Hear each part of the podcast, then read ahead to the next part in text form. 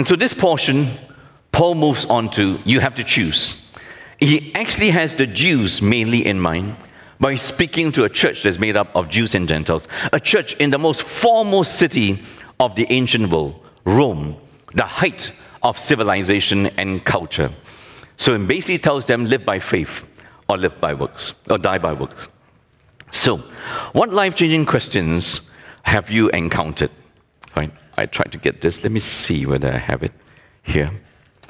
PSLE students every year here in Singapore will face a math question that is incomprehensible, that will determine their academic life forever. Here is one from 2017, right? Um, hmm, let me see, yeah, whether I got it. Question. Jess, Jess, Jessica, needs 200 pieces of ribbon, each of length 110 cm to decorate a room for a party. Ribbon is sold in rolls of 25 meters each. What is the least number of rolls of ribbon that Jess needs to buy? Firstly, did you understand the question or not? this for a 12 year old, you know? To, my goodness, and that's going to determine my academic life. I had to read this three times and I still won't know where to begin. The answer, and the answer is, if you got the question, nine rows. So some questions in life determine things. And so I went to renew my mom's passport. By then, she was in her late 90s. As I fronted the counter and the receptionist, uh, the service persons, she, she looked at the form, etc. Then she noticed, Your mom is 98. You still want to renew her passport? Ah? how long? So how would I know how long? Just renew at least five years lah. I didn't say it in that tone. I said, yes, I want to renew. Yes, maybe five years. That's the minimum, right? I mean, some questions you'll never forget in life. And so Graham Stanton came as one of our camp speakers. His wife was Kate. They enjoyed their time. I hope you were, you were blessed by his teaching, both youth and parents, and there was a lot of good feedback from that. And so Han Shen, our son, has gone to study there. Chun is studying there. Lak Yong is doing this course at, at Ridley. And uh, they came to say hello, and we went to try and settle our two grandkids Eden, who's just past two, and Isaiah, our grandson, who's barely 11 months, coming up to a year. And then in meeting Kate, the first question our granddaughter Eden, about two years old, asked Kate, we never heard this before. She asked Kate three questions Do you love Jesus? Second, do you love people? Thirdly, do you love Hero? And Kate said, Who is Hero? My dog. and then she, we walked out and around the campus and met the receptionist. She asked the same three questions. Kate says, I've never met a child like that. I'll never forget these questions. Right? It's what Sean was asked. Do you know God? Do you love Jesus? What life changing questions we all conveniently avoid, but desperately need to answer. And the question revolves around this truth. For the wrath of God is revealed from heaven against all the ungodliness, the ungodliness and unrighteousness of men, who by their unrighteousness suppress the truth of God. So the first thing we encounter is God's objective assessment of us. And God's objective assessment from us is a present, continuous thing. The wrath of God is currently, presently, as you sit here listening to this gospel, being revealed against all the ungodliness and unrighteousness of men. So our sin is real. And only one thing triggers God's wrath our sin against Him, our pride, our rebellion, our autonomy against Him. So, first question to ask is Do you agree with this statement? This is God's assessment of you and me personally. This is God's assessment of you and I collectively. If we avoid, are we avoiding this or fessing up to this, confessing this? Yes, I'm a sinner. I'm a rightful object of God's wrath. Paul says this in Ephesians chapter 2, verse 3. So sin is our ultimate cancel culture of God. And the cancel culture are seen in those two words, un, un. Ungodliness, unrighteousness. In the Greek, it's just an A, right? And the prefix is the canceling of godliness, which means you and me cancel God in our life. From our politics to our education to our, everything in our life, we cancel God. So the story so far is this righteousness of God, the revelation of God's righteousness. I'm not ashamed of the gospel because it's the power of God for salvation, first for the Jew and then for the Gentile. For in the gospel, a righteousness from God has been revealed from faith to faith. So there's only one place you're going to hear about the righteousness of God. You want to watch sport? Turn to ESPN. You want to watch um, business news? Turn to the to Bloomberg. You want to hear about the gospel? There is. There, you want to hear about God and His righteousness? There's only one channel. It's called the gospel. God's righteousness in His wrath against Gentiles and Jews. All are under God's wrath. Then God's righteousness in His grace to save, to justify Gentiles and Jews. All are sinful by the same measure. All are saved by the same measure. Justification by faith. So, Gentiles, as Paul argued from chapter 1, what are we as Gentiles enslaved to? We are enslaved to idolatry. Once we suppress the truth of God, once we reject God, we're going to replace Him with our man made gods. And so, if we replace the true and living God, we will then proceed to God gave them over. God gave them over. Chapter 1, verse 24, 26, 28. A threefold repetition. You want to live your life your own way without God? Yes. You reject me, you will replace me. When you replace me, you go for the worship of man made dead idols that will promise you peace and prosperity, but deliver you nothing in the end. And the true expression of idolatry is immorality. He gave them to sexual immorality, to do debased things not according to their God given nature.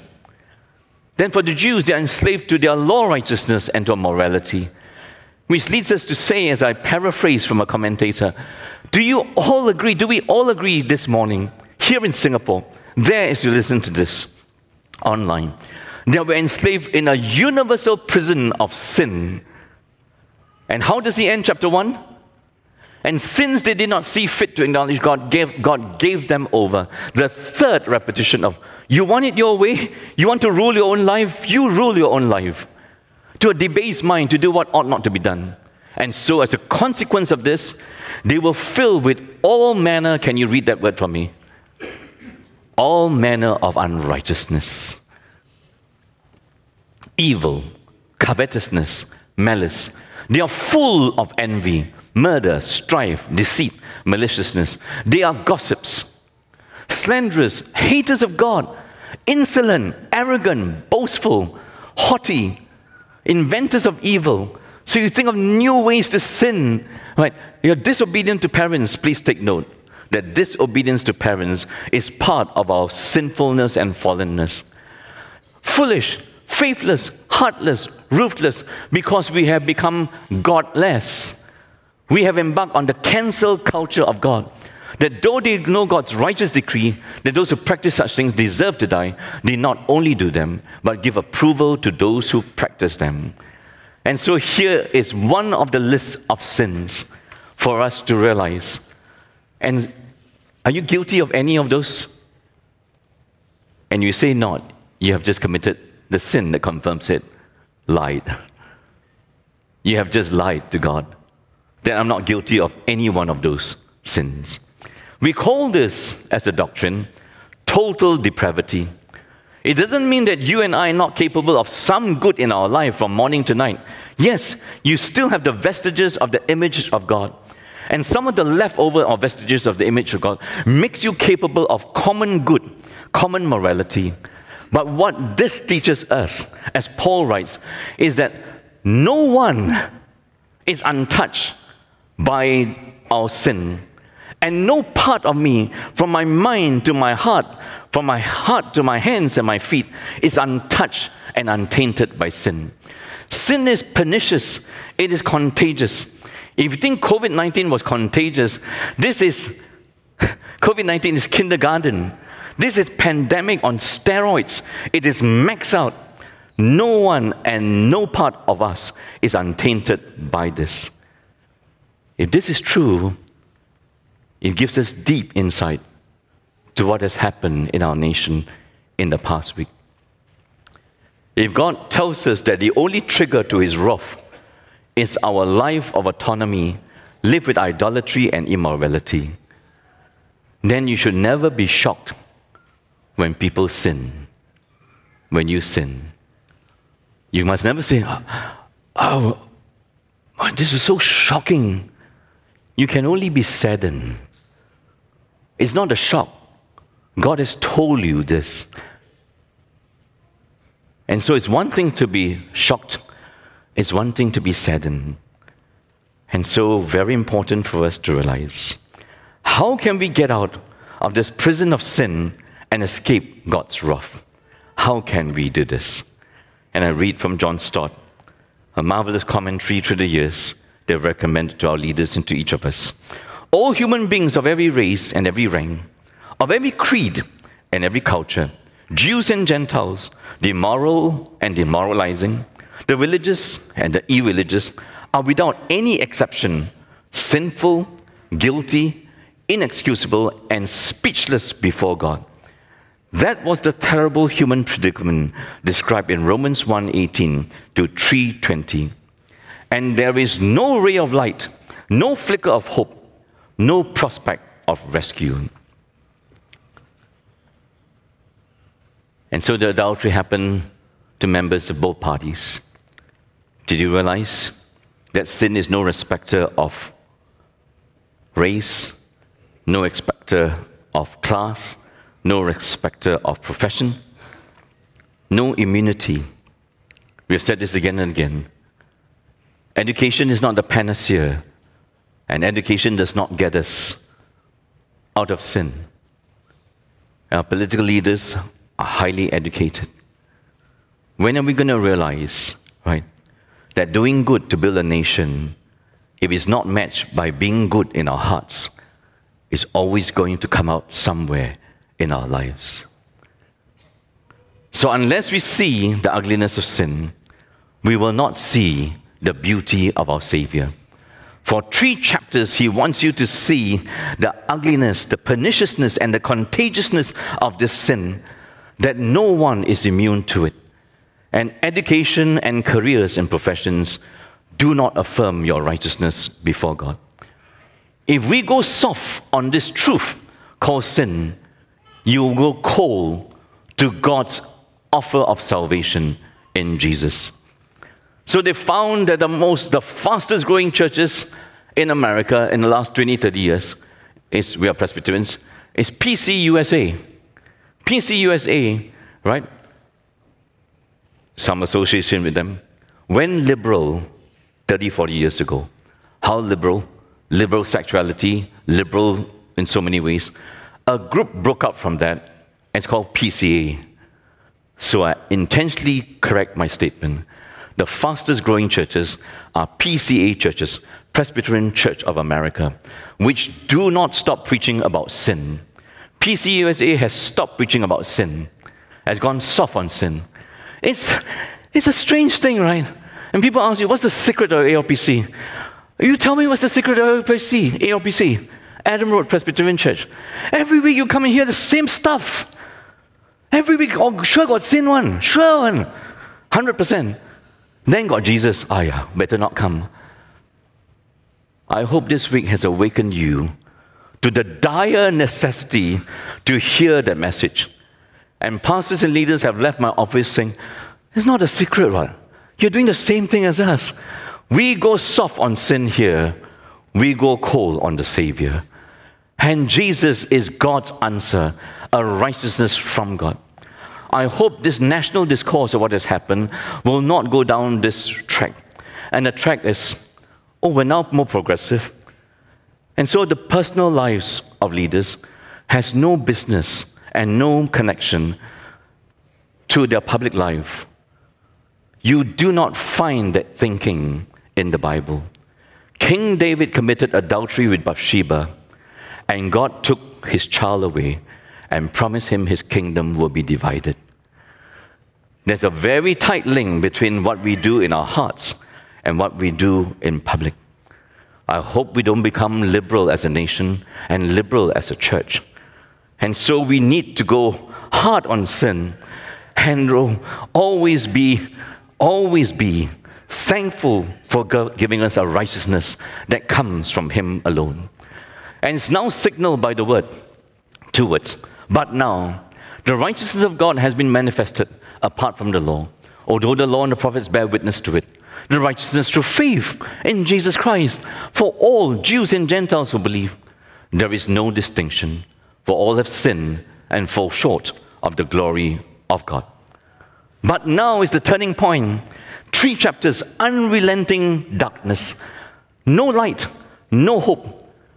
So if next week we, had, we have another series of scandals, next week another series, it's, it's just bad news. But now, so finally, hope. Is this Paul being logical in his argument? Most likely. Is he being chronological? Chronological. Now God has intervened. He's broken into your life. At the right time, He's broken into your life. And how did He break into your life? He sent Jesus as the righteousness of God, that you can't make yourself righteous before God. And eschatological. Can you try pronouncing that, everybody together? Do you know what that means? Neither do I. it's just a big technical word for end time. If God has sent Jesus 2,000 years ago, this had implication from that moment onwards. You'll never try to please God by your own righteousness. You will depend on this righteousness from God. So the righteousness of God will overcome the unrighteousness of Gentiles. The righteousness of God will overcome the self righteousness of Jews. Jesus is God's cancel culture to our cancel culture of sin. Praise God for Jesus. I'm a sinner saved by grace. I'm a sinner in need of Jesus. You must always need Jesus and I've said it repeatedly through COVID, it will be a great tragedy. What will be a great tragedy? That if we went into COVID, came out of COVID, with no deeper love, appreciation of Jesus in our life. That COVID brought the whole world to the brink of, I just have to turn on a virus and the whole world could come to an end. The Bible calls that plagues. It's just a reminder of our fragility and mortality that we need the hope that only God can give, the righteousness of God. And so the gospel of God we've been saying is how can a holy God save sinners without compromising his justice? How? How does he not drop his standards, then all of a sudden pronounce us totally innocent? Is this righteousness of God? This term appears eight times in Romans. In some passages, it refers to the justice of God. In some passages, it refers to the faithfulness of God. In some passages, it leans to the attributes of God. This is the character of God. In some passages, this is not just the attribute of God, but as a result of his nature, this is how he does his work. But the main thing that sh- jumps out at us is this the new status that God has given to us. God has declared you and me innocent before him. And so, it is Jesus' reign that brings true peace and righteousness. This will be a challenge to Rome because any king or ruler who offered to, who, who dared to challenge Rome that you offer more peace and prosperity, you offer m- more civilization and culture than Rome, don't you dare. We conquer you to make you the most civilized and righteous people. And so, what do we know about this gospel? Every time, right, you preach the gospel, you're offering good news. You're doing two things the good news that cancels the wrath of God, verse 18. Then this is repeated, being revealed, has been manifested. This was the perfect, it uses a perfect tense. The only reason I can stand here and proclaim good news is that in reality and factuality, God did something about your sin and my sin. He did something about your total depravity and my total depravity. And because of that, we continue to preach the gospel so when Pastor Jeff goes to prison and preaches the gospel there, men and women who have messed up their life with something which is punishable by the law, the good news is being proclaimed and accepted and believed. When we teach our children in children's church, when we do chaplaincy work, we are proclaiming the good news. When we say to those suffering mental unwellness, there is, there is good news no matter what, no matter how you think and how you feel, that God loves you no matter your own self made perception of your own identity. All that is when we proclaim the gospel. And this is apart from the law. It's now focused on Christ and the cross as fulfillment, although the law and prophets bear witness to it. This is not a new thing. So, in argument against the Jews, you're looking in the wrong place. You look at law and keeping the law in obedience to law. The law and keeping the law will not shield you from God's wrath. It's a terrible thing. There's a movie out called Oppenheimer. I've just read a review of it. Oppenheimer is the man who invented the atomic bomb, right? And it was a race between the Germans inventing it or the Americans and the Allies inventing it. They invented it, they decided to drop the bomb and stop the war. Hiroshima, Nagasaki. If you were in Hiroshima and Nagasaki, which I visited, just to see the museum, Hiroshima, you don't know what happened, but if you know something like the atomic bomb, you run around, what can you shield yourself from an atomic bomb?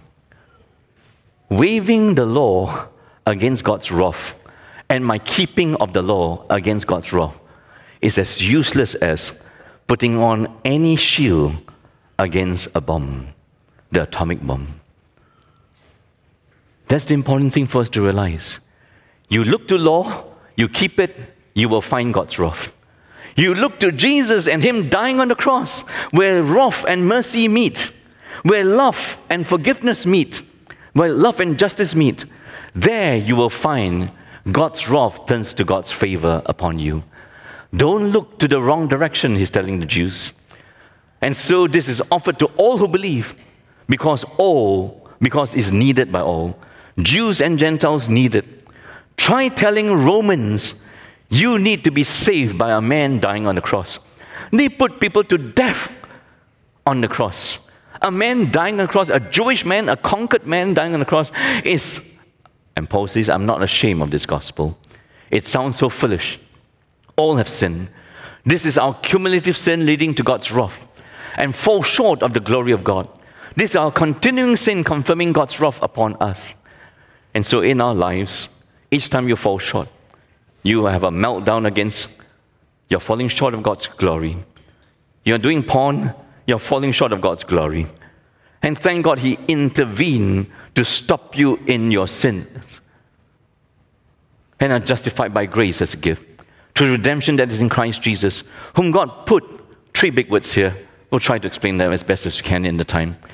You are justified by His grace as a gift through the redemption that is in Christ Jesus. From this point onwards, there's only one person who comes center stage Christ Jesus, Christ Jesus, redemption by His cross, redemption by His cross.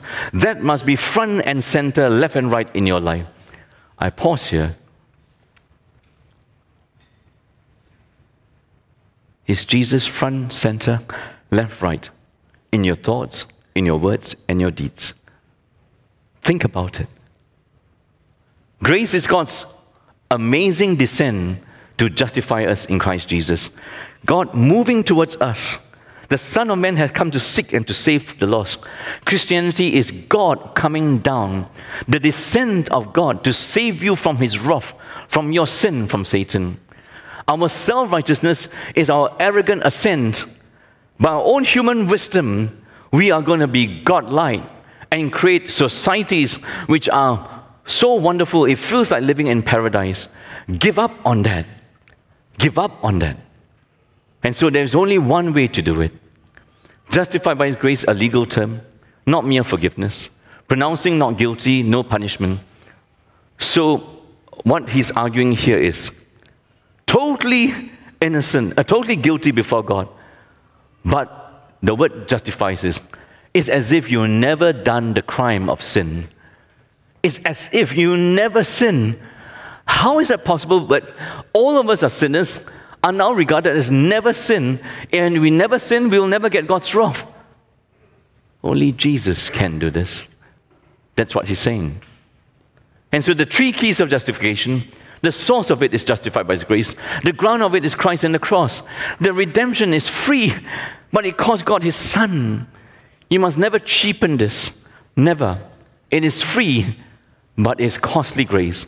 Propitiation is the satisfaction, placating of God's wrath. Listen carefully. What God offers us in Jesus is not the mere forgiveness of our sins. If He merely forgives you, but He is His wrath is not satisfied. You have wronged Him, you have broken relationship with Him. That problem is not solved. That problem must be solved. So, in being justified by Jesus, you're not merely forgiven, that God's wrath has been turned to God's favor. From this point onwards, you do not walk around with condemnation. You walk around with the freedom and the lightheartedness of justification. Very important. And God is only ever triggered by one thing our sin. So, two big words in psychology now gaslighting and walking on eggshells. You live a father or mother who's, ah, my father has uh, he's got a bad temper. La. My spouse, I cannot tell. Because their, their anger from day to day, uh, one day ang- angry with, about the breakfast, next day angry about the lunch, next day angry about the, the, the HDB flat, next day angry about the, the, the, the PAP, the next day angry. So your anger is capricious. You don't know what has triggered your father. You're walking on eggshells. You don't know what has gaslighted your spouse or your parent. God is not like a capricious God, a capricious pagan God. He's only triggered by rebellion and sin. And so, the demonstration that the past forbearance and fixed int- intention versus fixed intentions. So, in the past, God, he, did He overlook this? No, it's not whether He will actually judge this, it's when He will do it. And Paul says, He's finally done it by Jesus dying on the cross. So, no letting down of his holiness, no softening on his judgment and justice, and the means of justification, saved by grace alone, and this grace reveals itself in Bible alone, Christ alone, faith alone. The four alones that became the Reformation slogan against the corrupt Roman Catholic Church in the 1500s. And so let me walk that through. Though the word alone is not here, that's what Paul is going for, the essence. You're saved by grace alone. The Roman Catholic Church, 500 years grace plus works. You're saved by Bible alone, God's word, Scripture alone. And Scripture plus what the Pope says as infallible. Christ alone, Christ plus Mary plus the saints whom we canonize. Faith alone or faith plus works It's a gospel plus. And anything that's a gospel plus will never lead you to depend completely on Jesus Christ. I was staying in a Roman Catholic hostel at that time and deciding whether to become a Protestant or a Catholic. I really didn't know the distinction. But uh, the Roman Catholic priest there became a good friend, and he was really a good friend. And he was highly persuasive, and his life was a model. Right? And then I spoke to, I went to church at to Philip Jensen. He says, Yes, he's a nice man, but asked him. He says, they, don't, they say they don't worship Mary, they adore Mary. And Philip asked me, What's the difference between worship and adore? Right, go and test it out with him. Tell him to remove the picture of Mary from his altar in his room. And he says he can, it's good. He says he can't. He doesn't adore Mary, he worships Mary. When you stand before God, you do not plead Mary, the Mother of God. You do not plead Mother Teresa. There's only one person who can justify you. This four alones is what confirms that you're saved by grace alone, Bible alone, Christ alone, and faith alone. And so you need to ask yourself, so faith's only function is to receive what grace offers. So this is what God has offered us in grace. It is Christ, a righteousness from God, not from our own self. And faith has only one job description. Receive it. Humbly receive it. Humbly believe it. And live by this. And live by this. And then he goes on because only time to summarize Abraham. What has become of our boasting is excluded. But what kind of law by a law of works, not by the law of faith. For we hold that one is justified by faith apart from works of the law. Or is God the God of Jews only? Is he not the God of Gentiles also? Yes, of Gentiles also. Since God is one who will justify the circumcised by faith and the uncircumcised by faith. So, what does this mean? Just a summary of that portion. Justification by faith. The implications, if you are justified by faith in Christ and Christ alone, it humbles us. It excludes boasting. Gentiles boast even though they sin. Romans 1, verse 30 to 28 to 32. They are boastful about their life of sin. Jews boast about their law keeping. But you humble yourselves, there is no boasting. You unite sinners, whether Jews and Gentiles, excludes all discrimination and excludes all superiority. So, back to what has happened. Both the Prime Minister and the leader of the Workers' Party said to them, Return to your families. And we as Singaporeans should give them space to recover. I said at the start, it is the family of God that they should return to. And when they return here, it's not our superiority over those who have sinned, as if we have never sinned. So justification by faith humbles us, unites us, excludes. The Jews were on the verge of doing what? They confused their priority that God's good news came to them, and slowly they confused their priority with superiority. They confused their privilege of being first in the queue to being the only one in the queue. And sometimes when sin happens in our life, we do not remember that we are all capable of doing the same thing. And so, with humility, we welcome them and pray for them and their families to be given a new beginning. And so, it upholds the law, it excludes cheap grace. And expensive grace, costly grace, is the confessing of sin is painful, awfully painful, especially in public when it goes global. But will Satan and sin have the last word in our life? No. And so I must summarize. Right, sorry. And what is it about Abraham? What does it mean for him to be a model of faith? He says, look at verse 19. He did not weaken in faith when he considered his own body. He was old when God gave him the promise, which was as good as dead when he was 100 years old, or when he considered the barrenness of Sarah's womb. No unbelief made him waver concerning the promise of God, but he grew strong in his faith as he gave glory to God, fully convinced that God was able to do what he had promised. So dear, you have to choose your vision every day when you listen.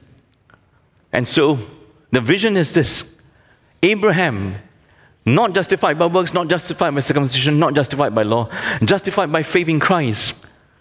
He's not unique. We are like Abraham, receiving this promise of justif- righteousness by faith. He grew in his faith. And in words of John Stott, there is no believing without thinking.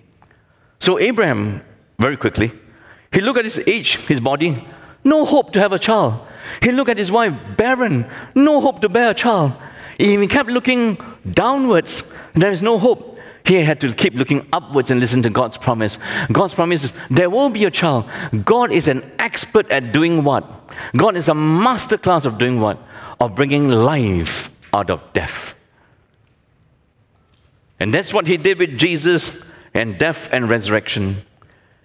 And all of us who've traveled the path of faith will then realize this thing called sin is the death of me. But this thing called Jesus is the life of me. For all those who have sinned and fallen short, that has occupied our nation's consciences and concerns, we run back to God and find salvation in Him and Him alone. We don't keep looking horizontally, humanly, to be disappointed. We look up and know for even those two affairs, four MPs gone, many broken hearts from their immediate families, children. But we look to God, and new life and new beginnings is totally possible in Christ Jesus. Amen? That is the righteousness we must believe. And that is the righteousness we must offer because it humbles us, equal in sin, equal in our Savior. We will have better days if we as the church hold fast to this and live for this. Let's stand. Reflect deeply in your hearts of what God has spoken to you and pray.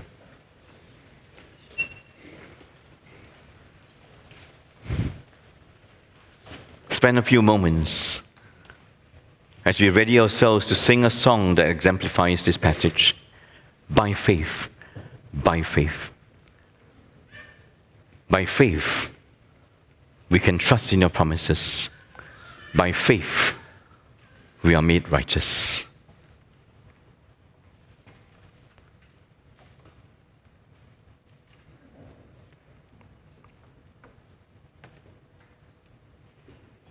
Search our hearts, O God, for there is nothing we can hide from you.